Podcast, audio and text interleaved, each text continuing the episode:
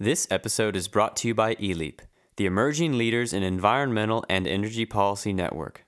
Founded in 2011, the ELEAP network aims to stimulate transatlantic conversation and debate about pressing issues related to energy and the environment. The network's more than 100 members from over 20 countries engage in online debates on topics of the day and meet regularly for experiential study tours and other face to face activities. The ELEAP network is a joint initiative of Ecologic Institute, Ecologic Institute US, and the Atlantic Council, and made possible by funding from the European Commission and the Alliance Foundation for North America. To find out more about the ELEAP network, visit us at www.eleap.eu. This is the fourth and final installment in our series on tipping points, finding the energy climate balance. My name is Nick Evans. In this series, we have presented highlights from the final ELEAP conference, which was organized by the Atlantic Council and Ecologic Institute and took place June 21st through 22nd in Washington, D.C. All audio was recorded live during the conference. This episode features a panel discussion on the future of the Paris Climate Agreement. What are the next steps in implementation? What challenges may arise now that the current U.S. administration has decided to leave the agreement? Does this represent a roadblock, or may it have a galvanizing effect, raising the ambition of other countries and subnational actors within the US? In short, where do we go from here? The conference panel included Dr. Jennifer Turner, director of the China Environment Forum at the Wilson Center, Matthias Duwe, head of climate at Ecologic Institute in Berlin, and David Livingston, associate fellow at the Energy and Climate Program of the Carnegie Endowment for International Peace. The panel was moderated by former Ambassador Richard Morningstar, founding director of the Global Energy Center at the Atlantic Council. I do hope you enjoy the episode.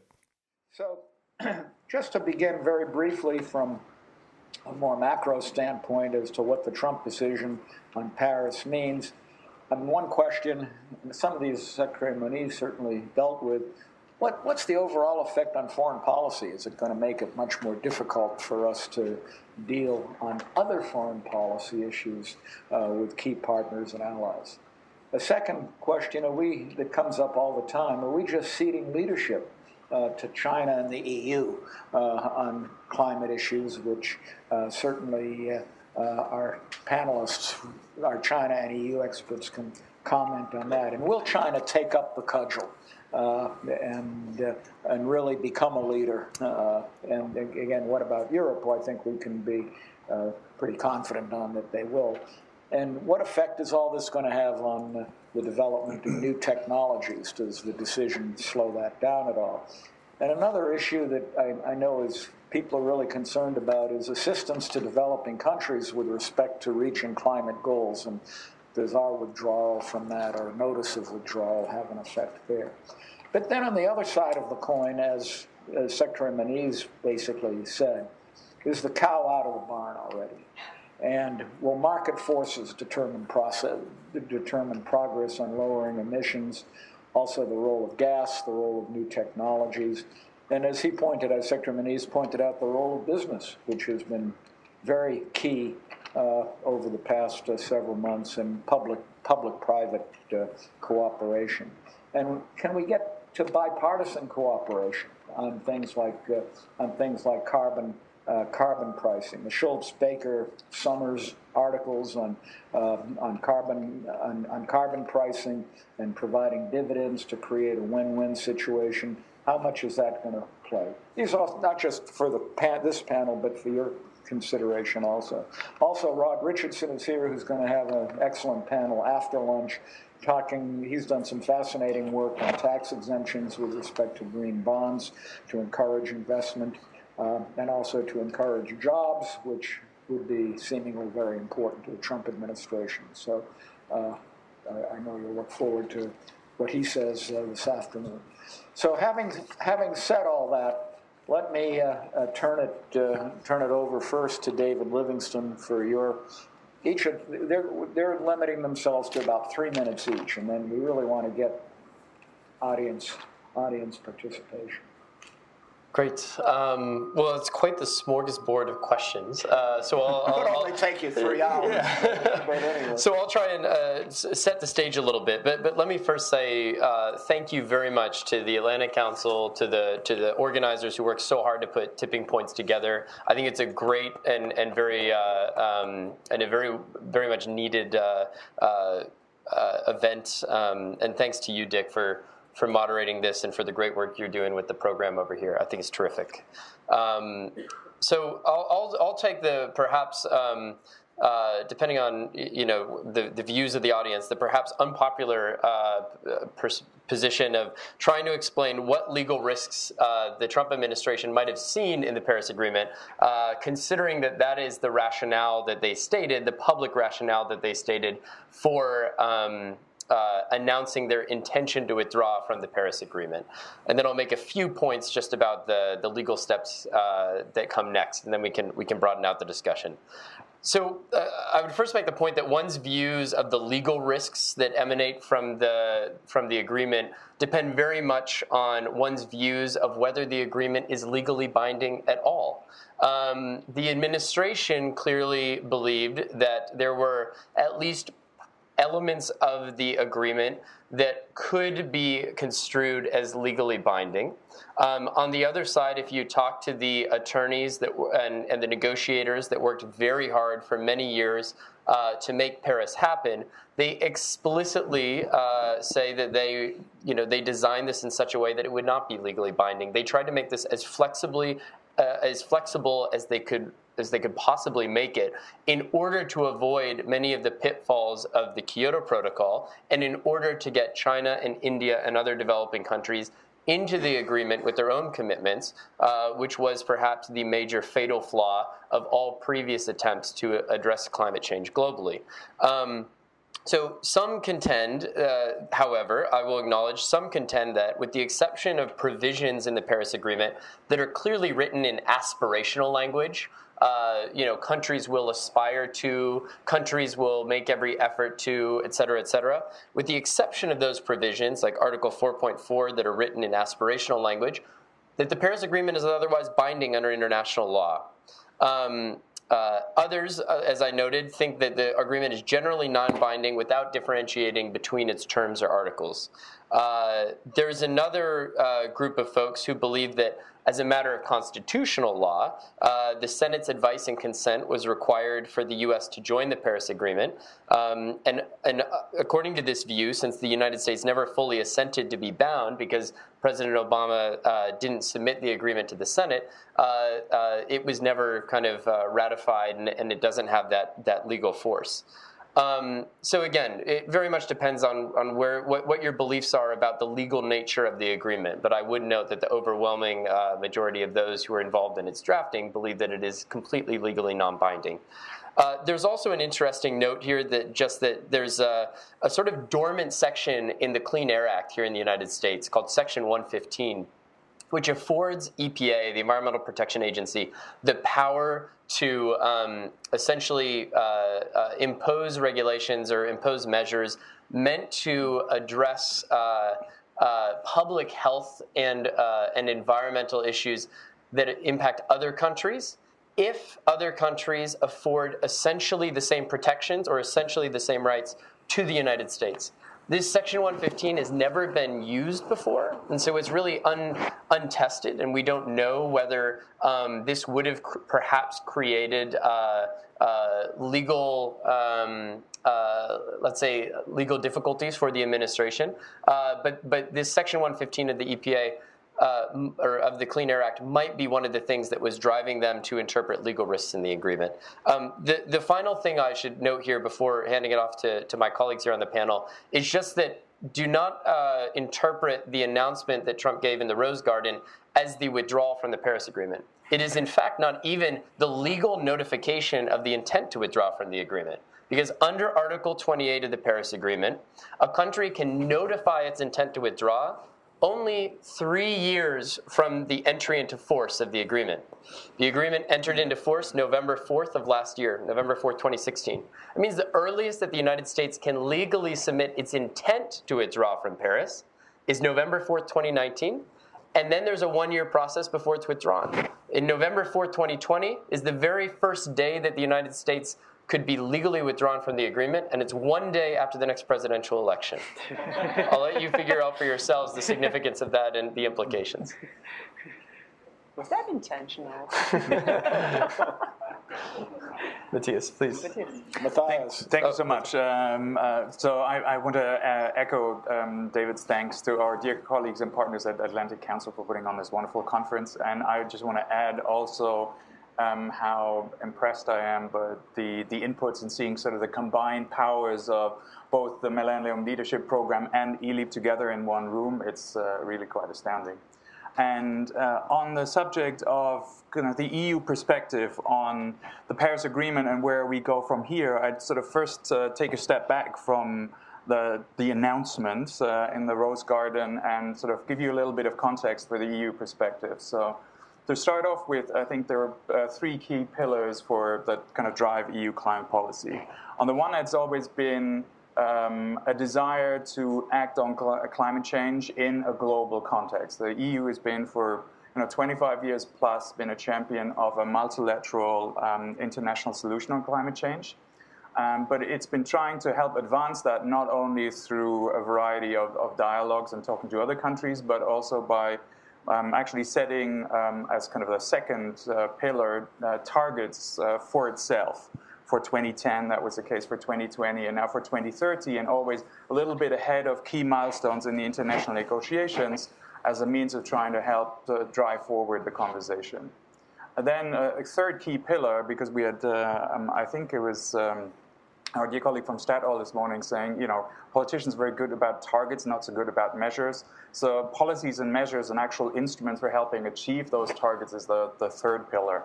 And uh, on that front, the EU has been developing a whole toolbox uh, of stuff over um, the last 20 years, and we're right now in a, a, process of actually a whole set of, I think, up to sort of 10 or more pieces of legislation being negotiated in, in parallel that are or helping to shape the regulatory landscape for achieving the 2030 targets on renewables, on greenhouse gases, on energy efficiency, and actually on infrastructure and energy security also.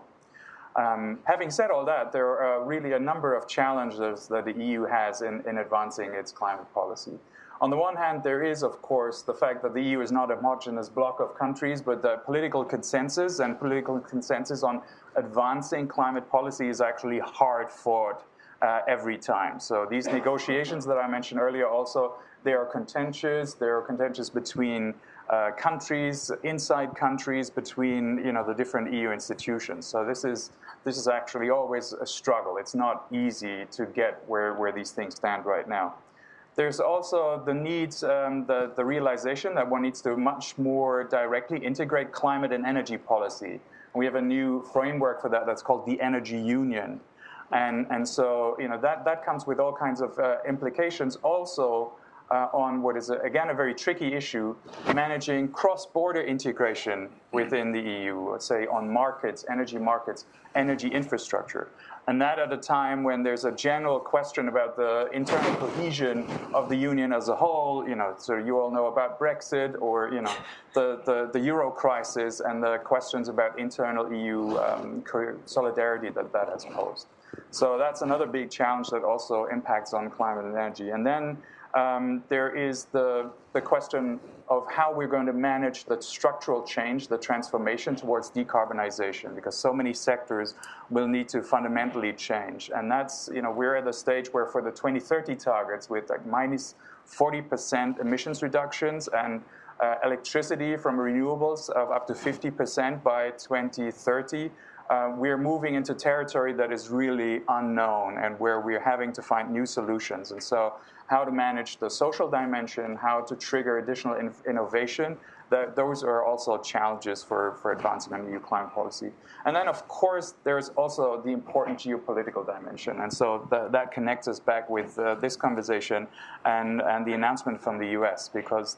Uh, you know, the U.S. have always played a very special role in international negotiations always been sort of, or most of the time, been a difficult partner, but especially for Paris, of course, they were absolutely instrumental in, in getting it done and getting it together. And I, especially that, uh, you know, U.S. Uh, um, China collaboration and agreement were key. So the, the question is, can, can the EU even fill that void. And I, I think I'm, I'm afraid I don't you know, sort of have a very clear answer just yet. I think they can definitely not do it by themselves. They cannot replace the U.S. in in such arrangements. Sort of they don't have the geopolitical leverage. They they will have a hard time making up financial gaps because getting money for payments into you know other parts of the world on climate change is just as politically contentious as it is here. I would think so.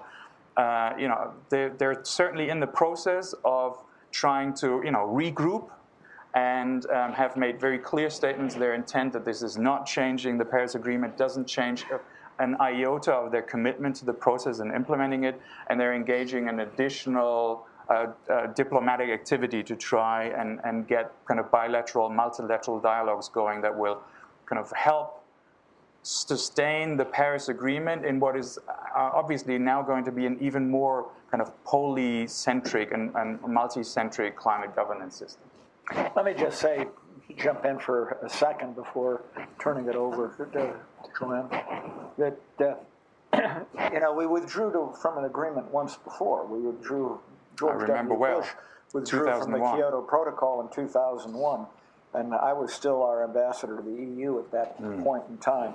And that was a terrible decision, uh, and as is, I think, this decision. And it did affect seriously our relationship uh, with EU, uh, with the EU and with EU member states. But in spite of that, because of our conversion, because of our gas, you know, the, the development of shale gas and the conversion to gas and the electricity market, we've basically led the, you know, led the world in uh, carbon reductions. So it'll be interesting to see, going back to the question about the marketplace, whether we can continue to do so even not part of the agreement. In any event, I'll leave it at that. So on your smorgasbord, I'm going to nibble a little bit on the China leadership question and also a little bit on U.S.-China relations. Maybe on the latter, I should say. My very first policy brief that I published back when I started at the Wilson Center was called "Crouching Suspicions: Hidden Potential." So it's about U.S.-China energy and environment and climate cooperation, and it's, it's kind of sad. Like, though I wrote that like many years, you know, near the beginning when I started at the Wilson Center, and it's a lot of it's still so true. I mean, that what I've seen is that energy and environment and climate cooperation have really they've really bloomed into a, a, really fruitful area for the two countries to cooperate. And it's not just the government. I'm glad you mentioned, you know, when we pulled out of the of the first climate agreement, and you know, and, and, and, and under the Bush administration, he wasn't interested in energy cooperation. But you have the U.S. foundations, the NGOs, think tanks like mine and others, who continued working with China. And so that, you know, so that shaping the laws, having exchanges. And so when the Obama administration came on board, you know, it was like hitting the wave, you know, surfing. And so that, that in the past eight years with the Obama administration, you know, he was building on what has really been four decades of kind of on again, off again energy and environmental and climate cooperation. And, and, and I've kind of argued, you know, a lot of people come to my meetings argue this as well. It's one of the few areas where there's goodwill between the two countries, and we know there's lots of tension between them.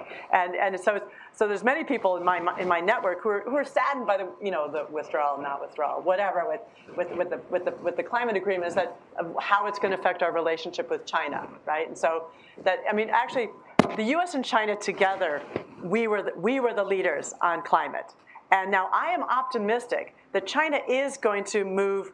They're still going to continue. You know, they're cutting back on coal-fired power plants. The renewables are going forward.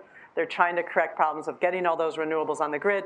I can bore you till the cow, till those cows actually come home hmm. on all the details of how China may or may not make you know keep lowering their CO2 emissions. But you should know this.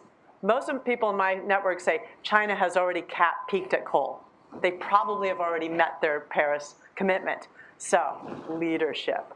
Wouldn't leadership mean, oh, we've met it, we're going to do more now, right? We're kind of wondering with China, are they really going to do more? I mean, Xi Jinping, he is flirting quite seriously with the idea that we will lead on Paris.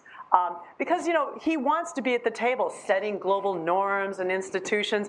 But we're not, a lot of people, we feel like that maybe China doesn't really want to do that because what's the first thing they did after the US pulled out? Hi, Europe hello country of California, right? You know, and, and that, you know, that, that, that China, you know, they, I'm not saying that, you know, they are strong, they've got capacity, but, but they also have a lot of gaps. And that having these partnerships, you know, I mean, you have to have China. Right. I mean, you, you need China. And it's so, But again, I'm not crying in my coffee yet. I mean, because I still see the cooperation continuing with or without the federal lead. Um, but also, you know, but maybe on the sad side, or bad, you know, good, bad, ugly of, of China's leadership on climate, I mean, they are having difficulty in, in, in, you know, they're decreasing coal-fired power plants, but a lot of provinces, you know, they're still building some of their own because they can make more money from them. They don't want to buy the, the solar or wind power coming in. Uh, overseas, the Belt, Belt and Road Project, you know, China, they've doing lots of investment globally. 80% of all their global investments in energy is going to fossil fuels. There's like 100 projects under the Belt and Road Project that are coal-fired power plants. That said, it's not all black and white, ladies and gentlemen, because the countries that, you know, Pakistan, they're saying bring it on, right? But the Chinese, you know, the sad part is they're not sending their cleanest coal technologies. Hmm. Last little factoid, and then you yank me off the stage here, is that in the 100 top coal-fired power plants in China are way more efficient than our 100 top ones. Our 100, the 100 top US coal-fired power plants do not meet China's standards, right? But those are not these, these are, these are the ultra supercritical coal-fired power plants. These are not the ones that are being built in Pakistan and other countries. Some of it is that the Chinese don't necessarily, it's not about, they're more expensive and the countries don't necessarily want to buy them. And also, as they've closed down these smaller, dirtier coal-fired power plants, there's engineers and folks who can actually do that work, and they're the ones being sent over to build them in the other countries. All right. I think I've given them enough, enough information to be dangerous. Okay. You ready to open it up? So let's open it up for your comments and your questions. And don't be shy, because if you don't, we have 40 minutes left. I taught, I taught several taught law school classes for several years, and I'm perfectly capable of using the Socratic method. so, so let's see some hands. I only see one Two. Brave, two. Three. One brave two, person, three. three. Okay, right here in the front. The fact that it's a town hall doesn't mean that, that we're all sort of walking around, right? right, right. Hi, um, thank you very much for your thoughts. Uh, I'm Andrea. I'm a policy analyst at the Institute for European Environmental Policy, so I do work on e-policy, and I would be actually interested to hear both Matthias from you and Jennifer on the future of the EU-China uh, cooperation and what are your thoughts where this could lead to and, and what are the options? Should we collect a few? I think I'd prefer that. Okay, we could do that. Why don't we have another good idea? Let's have a, okay, in the back row. Good morning. My name is Erin, and I'll build on my colleague's question on cooperation um, and focus that question in the UN Security Council. I'm a 2017 Millennium Fellow uh, working at the State Department with many, many years of multilateral experience. And one thing that's one thing that struck me is the absence of climate change as part of the peace and security agenda over, you know, say, well, the last, pardon me, the last, the first meeting uh, the council had on peace and security and climate change was 2007. I think this is an opportunity for China and particularly the EU countries and the P3 to move this agenda forward and to some extent leverage the United States into opening up this debate. Do you see any prospects for that, particularly now that France is led by Macron and more friendly climate change policies? Also, as you said, China is China could really benefit from a change in perception vis-a-vis the UN Security Council. It's typically seen as a spoiler. Do you think this is something that China would see as an opportunity as well? Thanks. Okay, well, let's take one more question. There was a hand over here, but towards the back. We'll come come to the. And we'll accept comments, right? Yeah, well, you can do comments. You don't have to ask a question. Exactly. Sounds good. But you can ask. You can ask a question. Yeah. Hi, I'm Linus. I work with the World Resources Institute on urban transportation and climate policies. Um, Governor Whitman, who was here yesterday, mentioned the possibility of carbon tariffs, so climate-related um, trade sanctions that I heard was also floated around quickly by the U.S. delegation to Marrakesh uh, after the election. Um, my question is uh, what's the prospect of this form of tough leadership um, by by other uh, blocs on the U.S. And do you think that's um, patriotic or unpatriotic to float around this idea in the U.S.? What? Yeah, be curious. Okay. Who wants to start? Uh, don't all scream at so, once. So we have future EU relations. Yeah the climate security on yeah. the UN, and then patriotism. I'm happy to take this question on sure, uh, go. the carbon tariff section. Yeah. Uh, I, I, I, think this is really interesting. Um, I, I, think it's an area to watch. So, uh, and correct me if I'm not understanding the question correctly, but but particularly in the EU, this has been discussed a bit. Uh, carbon border adjustments. So during the French presidential primary and the Republican primary, Nicolas Sarkozy made a point of saying, uh, you know, maybe we should consider if the U.S. ever does pull out of the Paris Agreement, uh, levying a two to five percent border adjustments uh, on all imported goods to account for the fact that they have the illegal subsidy of not uh, correctly pricing the carbon externality in the United States um, uh, or participating in this you know global climate framework. That was seconded by uh, uh, after the withdrawal from the Paris Agreement. Um, uh, Martin Schulz, uh, the challenger to Merkel in the in the German uh, chancellor election, said surely we can't, uh, there's no further progress to be had on TTIP. We basically can't make any more concessions on, on tariff levels uh, if the United States is outside of the Paris Agreement.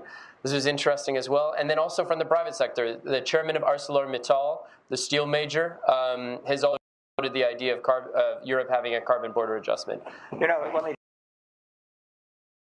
when other ask other countries imposed some kind of sanctions or tariffs, there would be some serious WTO questions. Exactly. And whether whether or not one could justify this under some kind of national security exemption would be yeah. actually an, an, an, interesting an interesting question.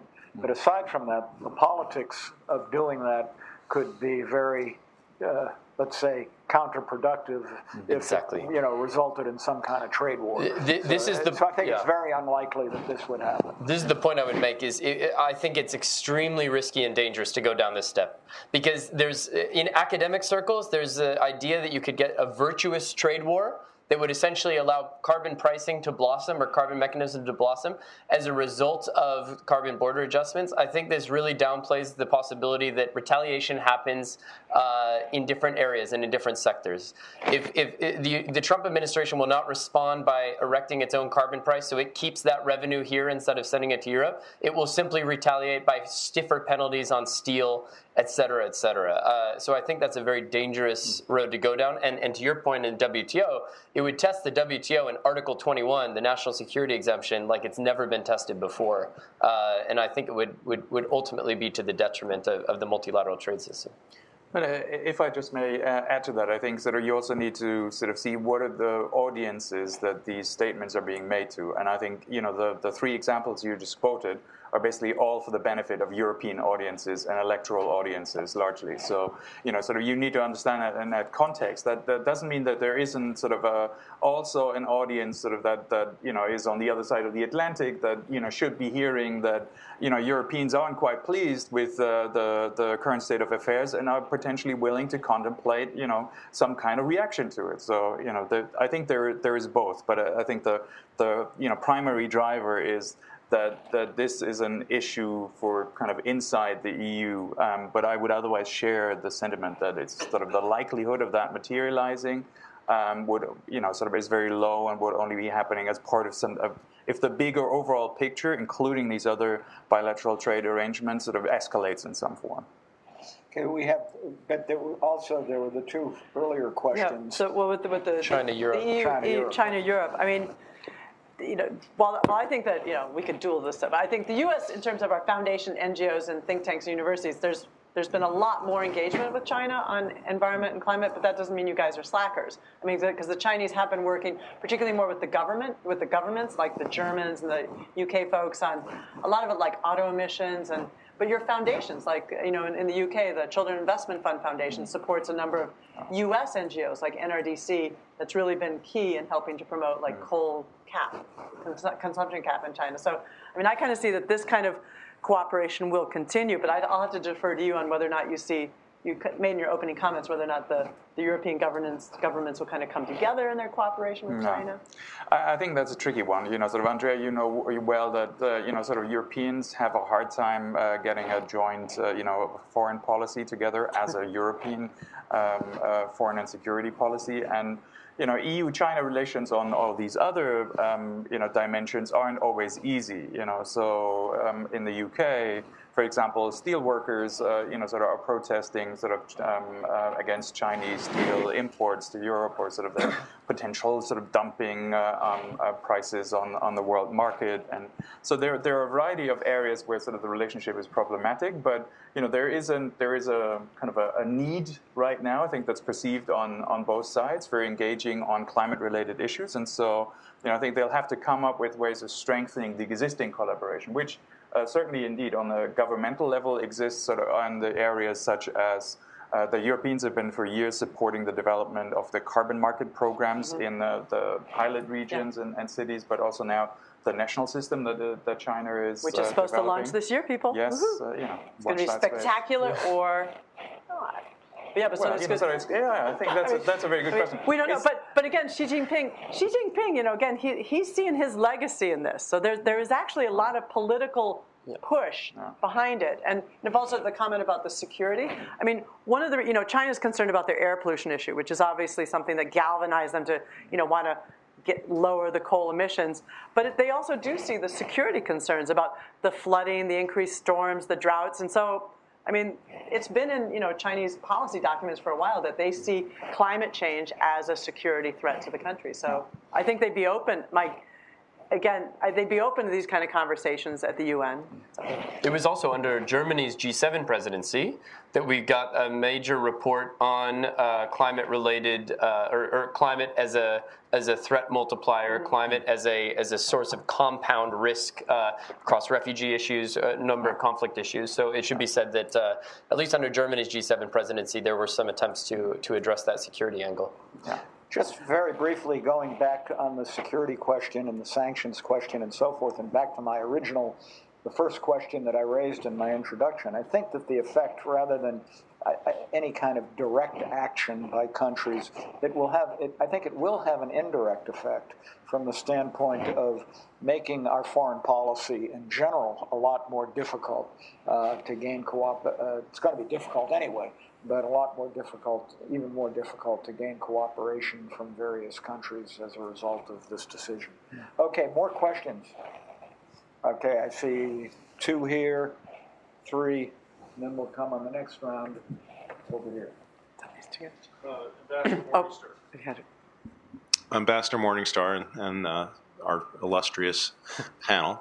Uh, you know, you mentioned at the beginning the uh, uh, tax exemption for green bonds uh, which I will be talking about later. And at risk of stealing thunder from myself later, you know, I'm I'm I'm uh, uh, you know you know curious. You know, we we just mentioned tariffs and the political risk of doing that, and you know, I think that possibly a lot of that political risk has to do with the fact that the tariffs are a punishment mechanism, and punishment mechanisms produce opposition.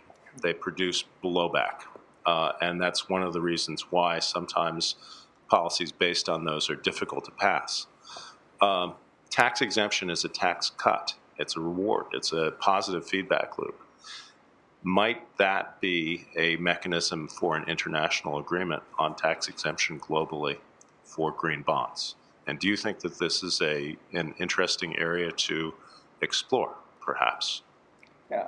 Uh, okay, we'll, we'll answer that. Let's get okay, the gathering, gathering. Okay, so I'm not going to talk on that point. Uh, I, am tempted to. My name is Max Grünig from the Ecologic Institute. I'm just going to uh, ask two questions in a way. One is, if you look at the current declaration or the recent declaration in the Rose Garden um, and the reaction, should that just be taken as also a domestic declaration to domestic voters. And as David, you mentioned, actually legally, this is not really anything yet or can't be legally uh, recognized as anything. So should the international, other international community basically go on with business and not shut the doors or should there be some reaction like we see that with the Brexit, where the European partners of the UK are reacting almost with anger towards the UK and making this an emotional issue?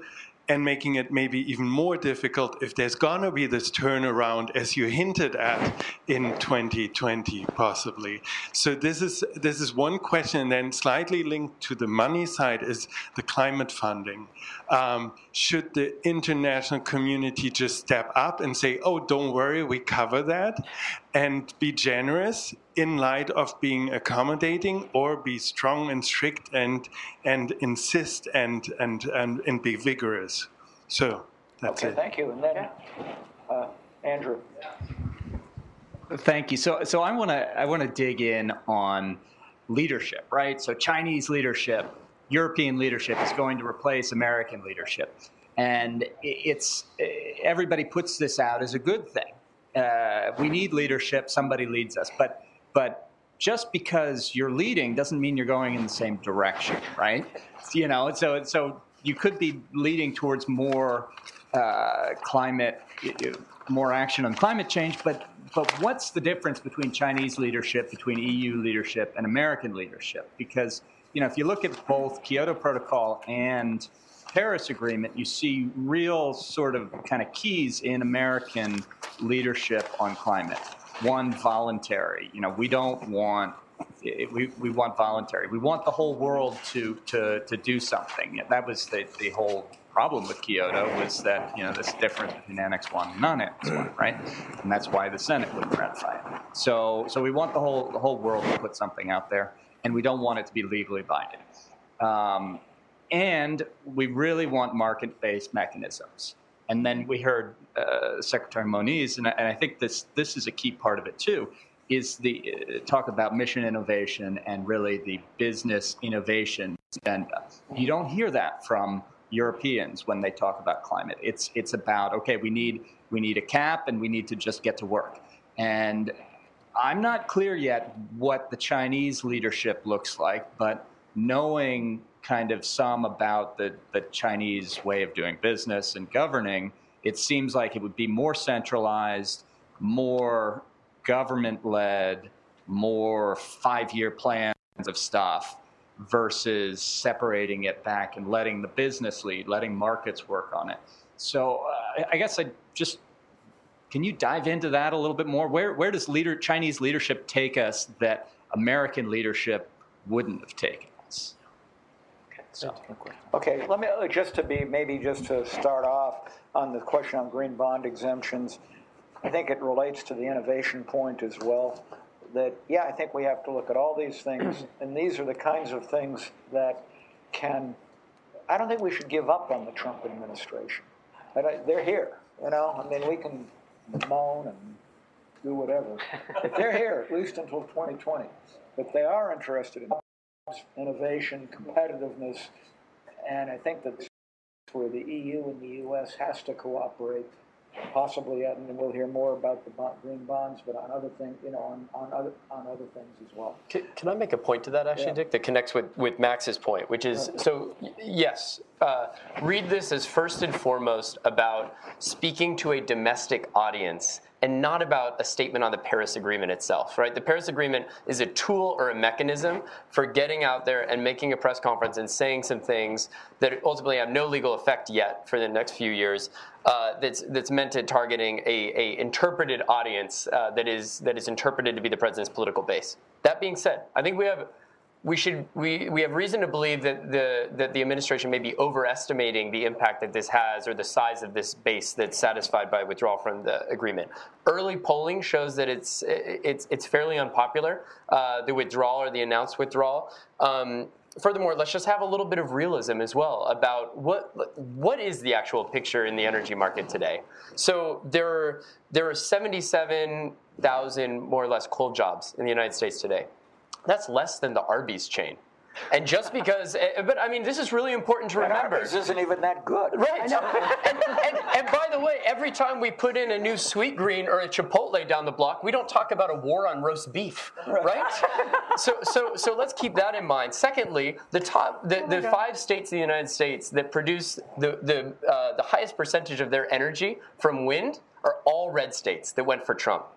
These governors aren't doing it because they care about climate change. Uh, the, the, the, you know, you've got senators like Chuck Grassley saying you'll you'll pull, the, pull those wind subsidies over my dead body. That's because they they buy into the competitiveness aspect, they buy into the jobs aspect. So there's room here to to find a solution or to find some solutions over the next three years. And to your point, Dick, that you brought up, after Bush withdrew from Kyoto in 2001, 2005, we got a major piece of, of energy policy legislation, followed up by EISA, another piece of major energy uh, policy legislation in 2007. So, and, and this included uh, a number of tax credits for renewables that laid the groundwork for what we see today. So I, I, think there is a danger in, in Europe overreacting to this and thinking that it's truly about them, that it's a loss of trust. Surely, I mean, this reinforces the fact that the Trump administration is skeptical of multilateralism. We knew that. We already knew that.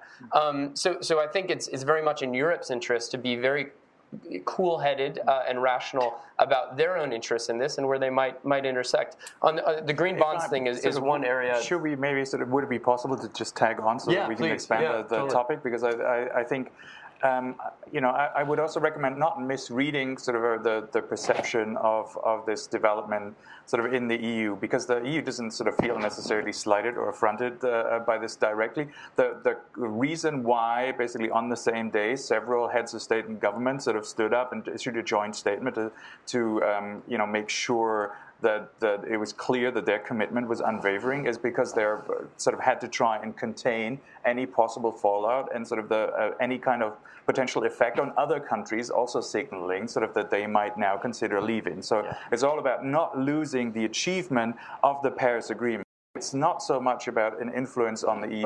So, you know, I think that's kind of, it's a more of a geopolitical sort of interest. It's not a an more narrow EU interest, although there is an EU, also an EU economic interest in sort of keeping that agenda alive. I don't want to good point. discount yeah. that. You were going to say something about the green bonds. Yeah, oh, just the, I think the green bonds thing is is absolutely the sort of you've got the bads and the goods, right? There's pricing bads, which is carbon pricing, has no chance in red states, uh, and and all the states that are in the we are still in coalition are mostly coastal blue states. But, but like I said, this, a lot of the states that are actually producing the most renewable energy, or is a proportion of their of their energy mix, are, are, the red states. That's because it's about supporting goods, right? It's tax cuts, like you said, for for, for green investment. Um, the key thing here is harmonization at the global level. When you're talking about creating a market for this, so they're really promising things. China, uh, People's Bank of China, is, is coming up with guidelines for green bonds. Just just recently, um, the India uh, Securities and Exchange Board uh, published its own principles for for green bonds. I think the the, next step here, we've got two things. Number one is alignment of all these principles, of all these guidelines, so that we do create a global liquid market, which is crucial for scale. And the second one is proving that these green bonds are delivering lower cost of capital than they would otherwise have. If you show that you're delivering lower cost of capital for green investment, that's that's when you start to tip the scales. I want to before I get to the China leadership thing. One thing that I want when you talk hands down, we're talking about cows and Arby's. I just think this is so much fun. Um, but in terms of like the coal job transition, I mean, I, you know, I'm in conversations with folks out in Montana, in West Virginia, Kentucky. I'm having a meeting next month about um, U.S. comparing U.S.-China coal transitions. What are they doing on jobs? And just so you know, that in China, there's a few more people in the coal industry than Arby's. All right, um, but I feel like that that you know with you know the Trump administration is here, and I think it's an opportunity for those of us, particularly in DC, to let's switch our conversation and let's talk about well, what about the coal transition and and bringing the, you know what is China doing, what are we doing, what are lessons learned? Because China is looking for answers to that because they got a whole lot more working in the coal sector. Um, so are we, by the way, looking for answers. So this is another topic I think that, uh, that actually could be a subject for you know sort of a, a, dialogues between the EU and China, but also you know for other multilateral fora. So we have to talk later. Maybe sure. have you guys come and talk as well. Um, yeah, uh, China, what does Chinese leadership look like on climate? It's like, well, I think so much of what they do, they are focused domestically, right? I mean, that everyone understands that. I mean, that and that said, that one little point I forgot to mention in terms of like that's on that's veering towards the not so good on leadership with climate is the um, the an industry most of you have never heard of. You ever heard of coal to gas, coal to liquids, coal to chemicals? There could be coal to ice cream. I'm not sure, but China is making stuff out of coal because they have it. Um, the plans right now of of coal we call it the coal conversion sector. The, the, the plants that exist in coal conversions, the ones that are being built and ones being planned, When those all come online by the end of this next few years, that'll be equivalent to China's current 10% of all their CO2 emissions, right? And so that, but again, it's back to that jobs issue. You're losing jobs in the coal to power sector, so they're just the local governments are shifting them. So that so it's an issue of whether or not Beijing can actually control what the provinces are doing, but the provinces are doing what they want to do to maintain stability. Um, I think um, China is, you know, maybe in terms of their broader vision, in terms of, you know, like, you know, they bought onto the, you know, with the U.S. vision of of markets. I mean, again, markets with Chinese characteristics, but there's still, but they, you know, why is it that, that Xi Jinping said he wanted, you know, CO2 emissions trading? And they're also talking, you know, following the U.S. kind of lead on, you know, another nerdy topic, green dispatch. That China's working with a, a number of U.S. organizations on how, when you're going to put power on the grid, that maybe they're going to they're going to try to prioritize cleaner power. So they're trying to create institutions within China to really shift. They're shifting, doing green dispatch because that's going to make the market. So I, th- I think the Chinese really, they're with the whole market thing, and they also probably they embrace the voluntary not so keen on monitoring by international organizations. Mm. And that's so that so that again, leadership. You know, I mean, within the country, you know, they're they're quite proud of what they're doing. But yeah, I, I don't I, I don't see them being quite the same as you know what the U.S. was. Okay, our time is up, and I didn't, I like ha- and I didn't have to use the Socratic method. You ran In closing, I would like to thank the conference organizers and the speakers on the panel. I produced this episode with help from my colleagues at Ecologic Institute. To view a full conference program and watch a video of the town hall discussion, visit www.eleap.eu and search for the Atlantic Council on YouTube. This was the last episode of the ELEAP Network podcast series. Over the last eight episodes, we covered an array of topics, from climate adaptation in the EU and California, to energy efficiency, energy democracy, and implementation of the Paris Agreement. We also brought you insights from the ELEAP Final Conference, including keynote talks by top energy entrepreneurs and decision makers. We hope that these discussions have been informative and enjoyable. I would like to thank Matthias Duwe and Robert Oswald of Ecologic Institute for helping produce the series, as well as ELEAP fellows Julia Elkin, Alexander Franca, Asale Maforiki, and Andrea Elish for their expert input. Our theme music was written and performed by Nick Evans. And of course, finally, thank you for listening.